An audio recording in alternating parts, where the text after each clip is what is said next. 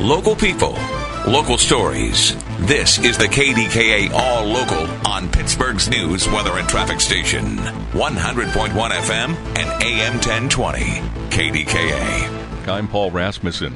Tomorrow, voters decide who replaces Rich Fitzgerald as Allegheny County Executive.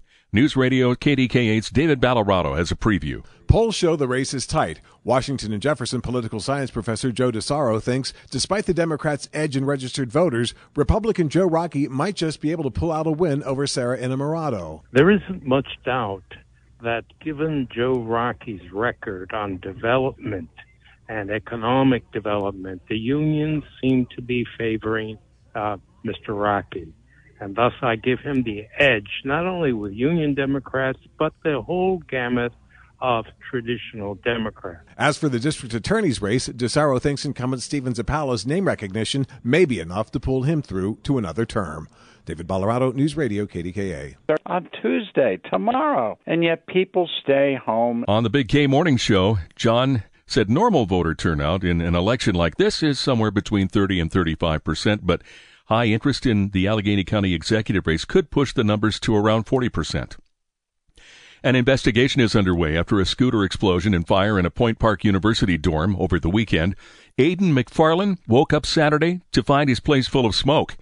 Fire crews quickly extinguished the flames, and later McFarland told KDKA TV he hopes the incident will make other students and scooter owners aware people living in a homeless encampment downtown must vacate this week.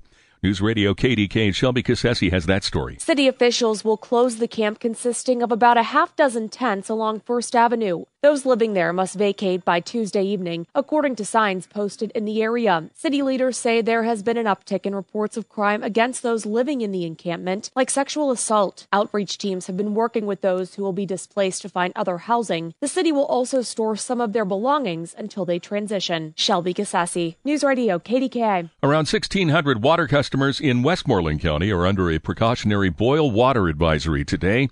A loss of positive water pressure resulted from a water main break. Contamination is possible. This advisory is in effect in Ligonier and Laurel Mountain boroughs and portions of Ligonier and Fairfield townships. The Allegheny County Airport Authority has announced a round of layoffs. News Radio KDKA's Rob Taylor has more. The authority has eliminated eight positions across the agency as part of an organizational restructuring. That's according to a report in the Post Gazette. The employees involved were non-union. The agency said the cuts were not performance-based, rather an evaluation of its structure and work distribution. It came the same week as the authority announced a new seasonal stop to Iceland from Pittsburgh. The cuts also come in the middle of a $1.5 billion modernization of the Pittsburgh International Airport, which includes the construction of a new terminal. Rob Taylor, News Radio, KDK.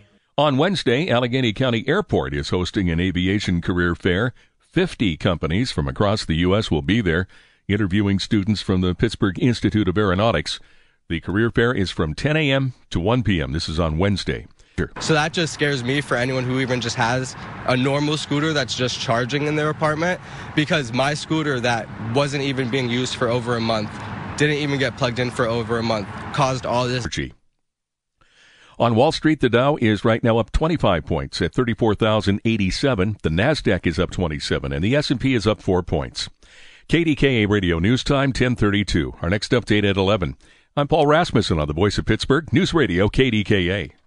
Tomorrow, the Jewish Community Center and Jewish Federation are teaming up for a blood drive. Uh, the goal is keeping the blood supply high in the event blood needs to be shipped to Israel.